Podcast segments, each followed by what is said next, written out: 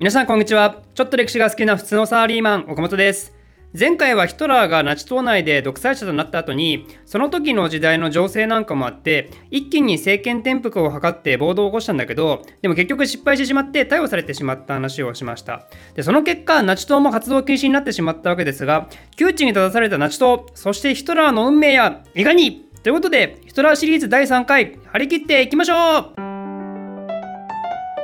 えー、ヒトラーはミュンヘン一揆に失敗して逮捕されてしまうわけですが実はヒトラーはこの時も様々な幸運に恵まれるんですね。普通に考えたら国家反逆罪に課せられる罰っていうのは何かっていうとこれ死刑ですよね。現代の日本でもね刑法第77条第1項第1号にね内乱死亡者は死刑って書いてありますからね、もちろん当時のバイマル共和国だって死刑は免れないわけですがでもヒトラーはご存知死刑にはなってないわけですよ。なぜか。実はヒトラーは国の司法で裁かれることはなくバイエルン州の司法によって裁かれるっていう特別法廷扱いだったんですよ、まあ、なぜかっていうとバイエルン州がそれを強く望んだから。もしバイマル共和国がこの事件を徹底的に調べるとするとバイエルン州政府関係者のヒトラーへの一時的な協力とかも悪みになってしまうわけでもうこれはよろしくないと。だからバイエルン州はヒトラーを国に渡すことを拒否しまくったんですね。この時にヒトラーが国によって裁判をされていたら死刑は免れなかったはずなんですよ。で、ヒトラーにとって幸運なのはそれだけではなくて、当時の司法ってなんか左翼に厳しくて右翼に甘いんですよね。というのも裁判官っていうのは大体ドイツ帝国時代の人が継続したから愛国心をひたすらに訴える若者にはどうも同情的になりやすいと。この時のヒトラーも例外ではなくてヒトラーが自身の罪に関しての陳述をする時間がですねなんと裁判中3時間半も与えられて私はこの国を世の中を変えたいみたいなねもう裁判の場がただの政治宣伝の場合と変貌してしまったんですよ。で裁判長もうーんっつってもう涙ほろろ状態でその、ね、傍聴席にいるマスコミたちもねヒトラーの演説マジックにかかってしまうわけでもうダメなんですよ本当に。ヒトラーに自由にこんな好きかって話させたら。で結局ヒトラーは自分は国家反逆のおいとなどはない国を滅ぼすのは私じゃなく国民の信頼を裏切り続ける共和国政府にあるのだって言ってもう世論がそれに流されたりもするわけですね。でヒトラーに最終的に下された判決は禁錮5年。これは名誉は奪われない形の罰らしいんですよね、まあ、よく分かりませんがヒトラーが目指したことはまあ分かったと。でもやっていいことと悪いことはあるからそれはちょっとだけ反省しなさいねみたいな感じなんでしょうね。でヒトラーはその禁錮刑の間にこれまた歴史に大きく名を残すことになる活動をするわけですがそれが「我が闘争」っていう本の執筆。我が闘争はヒトラーが世の中に提示した自身の考えをまとめた唯一の本ですね。裁判で雄弁に話した自身の政治闘争についてその信憑性を持たせるっていうか、それを保管させることを目的として書かれたみたいです。実は我が闘争ってのはもともと違う名前で、ヒトラーは嘘と愚鈍と臆病に対する4年半の戦いって名前を付けようとしたみたいなんですけど、これ編集者がノーを出したらしいんですね。あんたこのタイトルじゃ売れんよと。もうちょっと長いし何言ってかよくわかんないと。ということで、シンプルに我が闘争っていう名前と変わったってことなんですが、うん、まあね、これは編集者正しいですね。多分買わないですね。嘘と愚鈍と臆病に対する4年半の戦いじゃねでじゃあ我が闘争はどれぐらい売れたのかって話ですけど最初は我が闘争は上下間でかなり強めな値段設定だったんでほとんど売れなかったんですけど上下間セットにしたポケットサイズのお値打ち版みたいなのを出したら一気に売れるようになってこれはねドイツのナチ時代を通してですけどなんと1245万部売れたんですよ。もうクソやばいですよね。同年代のドイツ人は6700万人ぐらいだったらしいんで、実に5、6人に1人は我が闘争を買っていたと。まあ、買ったのか買わされたのかは別として。じゃあ、そんな大ベストセラーとなった我が闘争ですが、果たしてどんなことが書いてあるのかっていうと、これさっきも言ったように、ヒトラーの政治思想の基盤みたいなもんですね。例えば、強者は必ず弱者に勝ってそして弱者は滅びるみたいなそのダーウィンの進化論を人間社会にやってみるような発想であったりアーリア人は世界で一番優秀な民族であると言ったり国家は民族の発展をさせないといけないといけないとか経済は国家に従わなければいけないとか議会主義はクソで優れたリーダーが独裁すべきとか、まあ、典型的ヒトラー像っていった感じですね。なんで我が闘争の内容っていうのは今後の成し遂げにとってバイブルのような扱いになりますね。でちなみにそのヒトラーの政治思想のことについてちょっと触れるとと、これはね、ヒトラーって基本的に誰かの意見に染められて自分独自の考えがあまりなくて、あれも誰かの受け売り、これも誰かの受け売り、これもそれもあれもみたいな感じで、まあ、当時の反民主主義思想に対して何一つ独自の貢献をしていないなんて言われてるんですよ。だけどその誰かの考えが別だけどそれを自分のもののように伝える力だけが飛び抜けて突出してるっていう本当にそれ一本でのし上がっていくスタイルなんですね。でちなみに我が闘争の内容はやばい人を持ってなって感じなわけなんですけど、まあ、でも一部は、あ、確かにその通りだなと思わせる箇所もあって、まあ、例えば宣伝に関しての考えなんかも載ってるんですが、まあ、どんなことを言ってるかっていうと民衆っていうのは聞いて理解する力はそんなにないくせに忘れる力だけはめちゃくちゃ強いと。だから宣伝するときはダラダラと喋ってじゃいかん効果的な宣伝っていうのはポイントを少しに絞りなさいとなぜなら民衆は理解する力がないから。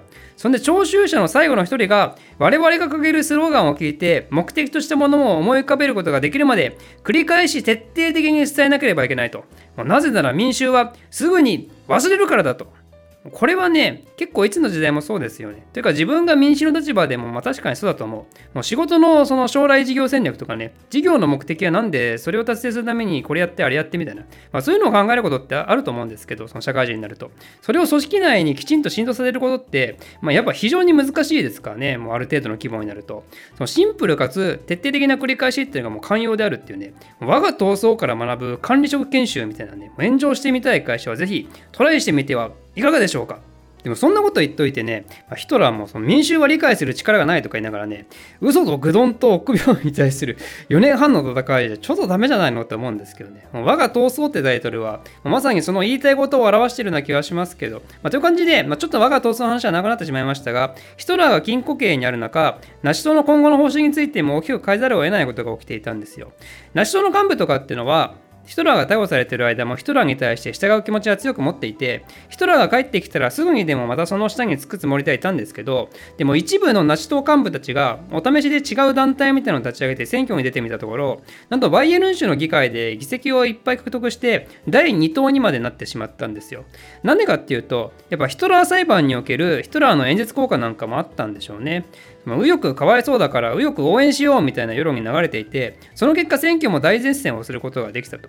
やっぱこの結果はですねヒトラーの反議会主義の考えを改めさせることになります。やっぱりナチ党は独立した勢力でいつもとんがった立場を取りたいけどでもそうは言っても何かやってもそのミュンヘン一揆で逮捕されたしなみたいな。やっぱ成功法で攻めた方が意外と何とかなるんじゃねえとなるわけですね。ということで、ヒトラーは禁錮5年と言いつつ、その逮捕された翌年の1924年に仮釈放されるんですが、ちゃんとすぐにバイエルン州の首相に会って、これからナチ党は法を遵守する清く正しい団体になりますみたいなことを訴えて、そんでようやくナチ党の活動再開が許されるってことになります。でも、この大きな方針転換に大ショックを受ける人たちがいたんですね。それは突撃隊の人たち。だって文字通り敵対勢力に突撃することが使命なのに、にそれ違法だからダメですなんてバッテンマークつけて言われたらね、でしかも武器の保持もしちゃダメよなんて言われてしまうわけですよ。武器持っちゃダメだけど、とりあえずナチ党の下部組織として存在しろみたいな感じだったんで、まあそんなんだったらやめてるわいっつって、突撃隊のトップのレームはここで一度ナチ党から去ることになります。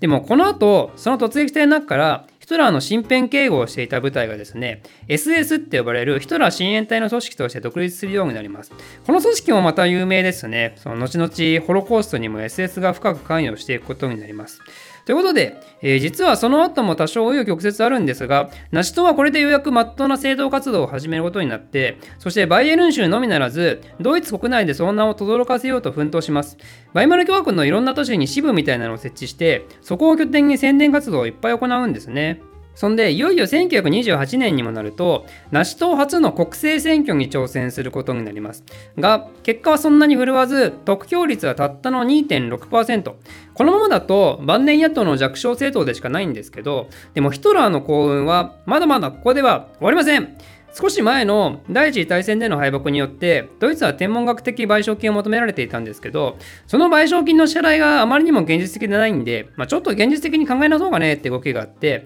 賠償金の支払い額の減額と支払い期限の延長を定めるヤング案っていうのが提示されるんですがそれがちょうどこのナチスが初の選挙でボロ負けした時期だったんですね。でこのヤング案にサインするかしないかっていうのは実は結構論争になります。それはドイツからしたら返済条件が緩くなるのはラッキーであるもののでもこれにサインをするっていうのは長期間膨大なお金を払い続けることを改めて認めますよってことになるんでやっぱり右翼勢力からするとめちゃくちゃ反対運動が起こるわけですよ。そもそも保守派勢力はベルサイユ条約の内容を認めてないぐらいですからね。いや支払額減らしてあげるようじゃなくてそもそも払う義務もねえんだよと。そういう反ヤングアン運動みたいなもののを保守派の有力政党を中心に展開されてたんですけどその中でなんとその旗振り役をヒトラーに依頼してきたんですね。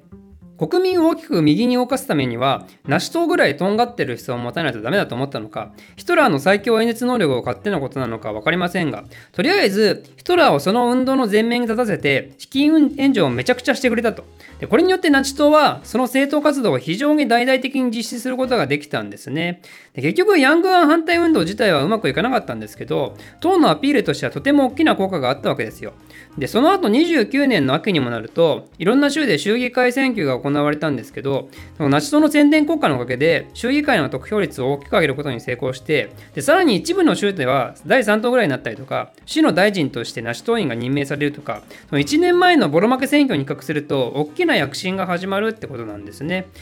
でもね、まだ言うて恋のうるさい野党勢力であるのには変わりないわけですよね。それがそのうち第一党になって国の独裁をするまでになるんですが、果たしてそれはこの時期から何年後のことなのか。まあ、普通に考えればまだまだ時間かかりそうですけど、でもこの時、ナチ党がバイマル共和国第一党に躍り出るわずか3年前、果たしてたった3年間でナチ党はどんなマジックを起こしたのか、この続きはまた次回、お楽しみに。